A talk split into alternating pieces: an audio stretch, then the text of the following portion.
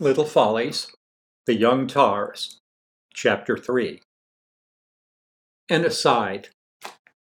From the time I became a tar, I think I knew, without understanding it, that from a tar's point of view, the real reason for being a tar was not to perform the services to the school that the tars were supposed to perform, not to provide the model of comportment and achievement that the TARS were supposed to provide, not to learn the ways of seafaring men, but to gain a position in a hierarchy, a position above one's fellows.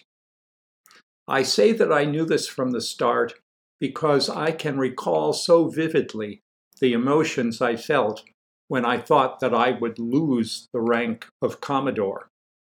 And because I can recall with equal vividness the petty satisfaction I took in producing my notebook, in having this small advantage over the others, an advantage with a value within the structure of the TARS far beyond its worth in society at large.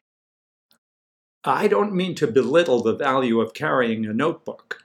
Society is a vast edifice with many nooks and crannies where notebooks are necessities. The gas meter reader couldn't do his job without his notebook. Albertine couldn't run the hotel without hers. I only mean that within most social structures, carrying a notebook does not give one rights and privileges over one's fellows.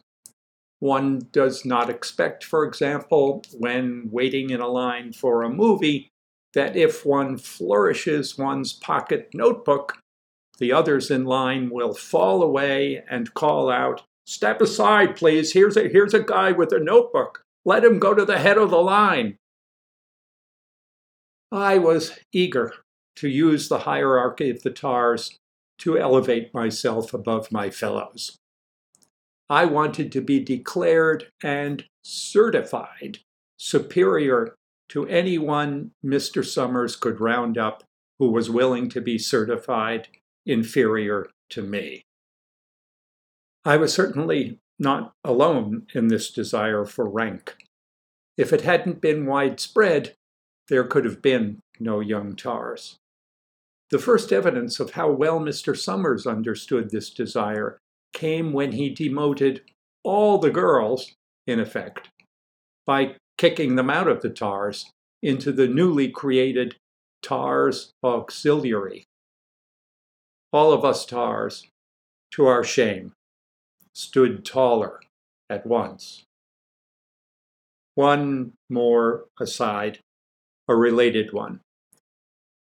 Although I attained the rank of Commodore through a fluke, today, the day of my composing this sentence, a still hot one in my 41st August, one of those days when the bay is oleaginous and the sun buttery, I see that there was a sense in which I earned the rank of Commodore, earned at least the right to keep it.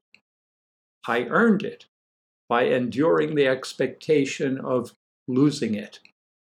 And it may be that no other experience so makes us deserve to feel that a thing is ours as enduring the fear that it will be taken from us.